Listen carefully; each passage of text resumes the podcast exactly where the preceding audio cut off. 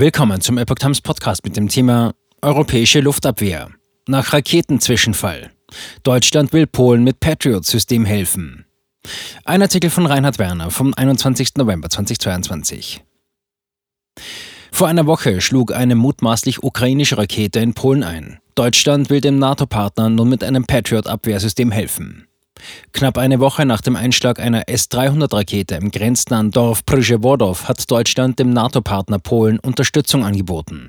Ein Patriot-Abwehrsystem der Bundeswehr soll die polnische Luftabwehr unterstützen, kündigte Bundesverteidigungsministerin Christine Lambrecht an. Gegenüber der Rheinischen Post und dem Bonner Generalanzeiger äußerte die Ministerin, Zitat, wir haben Polen angeboten, bei der Absicherung des Luftraums zu unterstützen, mit unseren Eurofightern und mit Patriot-Luftverteidigungssystemen. Mit denen sind wir ja auch schon in der Slowakei Slowakei. Die Präsenz dort wollen wir bis Ende 2023 verlängern, eventuell sogar noch darüber hinaus. Zitat Ende. Lambrecht. NATO-Partnerländer mit Grenzen zu Russland und Ukraine stärken. Bei dem Zwischenfall am Dienstag der Vorwoche, 15.11., sind zwei polnische Staatsangehörige ums Leben gekommen. Noch am Tag des Einschlags teilten die polnische Regierung, US-Präsident Joe Biden und die NATO mit, dass es sich wahrscheinlich um eine ukrainische Abwehrrakete gehandelt habe. Vorhandene Aufzeichnungen und Analysen über Ursprung und Flugbahn der Rakete stützten die Analyse. Der ukrainische Präsident Volodymyr Zelensky hält hingegen bis heute an seiner Behauptung fest, Russland habe die Rakete abgefeuert.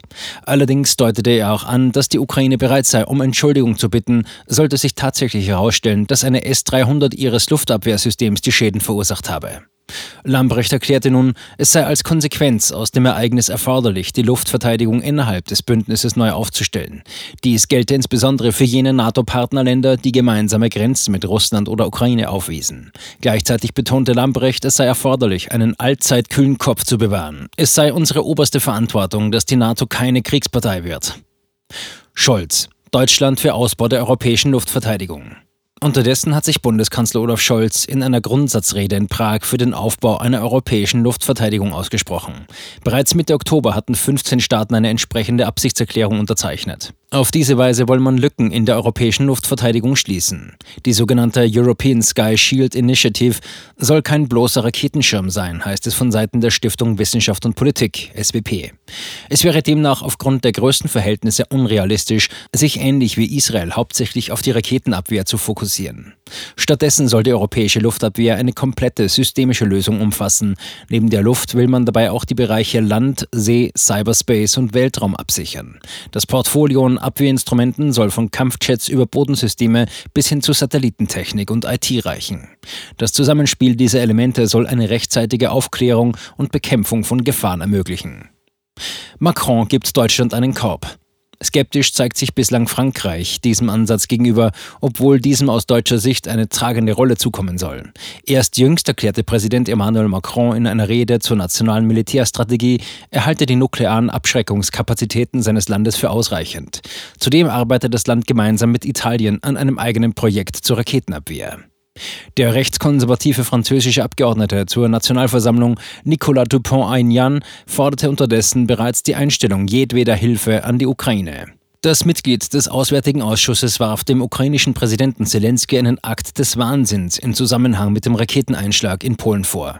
Der Vorsitzende der Partei Debut la France äußerte auf Twitter, indem er eine Rakete nach Polen schickte und Russland dafür verantwortlich machte, versuchte Zelensky einen dritten Weltkrieg zu provozieren. Wir sollten aufhören, diesen gefährlichen Mann zu unterstützen. Zitat Ende.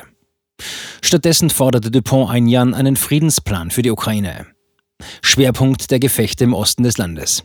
Russland hat in der Vorwoche eine Großoffensive mit Drohnen gestartet, die sich vor allem gegen die Infrastruktur in der Ukraine gerichtet hatte. In diesem Kontext war offenbar auch die ukrainische S-300-Rakete auf polnischem Territorium gelandet. Am Sonntagabend klagte Zelensky in seiner täglichen Videoansprache, die Zahl der russischen Artillerieüberfälle bleibe trotz des schlechteren Wetters leider hoch. Allein am Sonntag habe die russische Seite fast 400 Granaten abgefeuert. Schwerpunkt der Gefechte seien derzeit die Region Lugansk und Donetsk im Osten des Landes.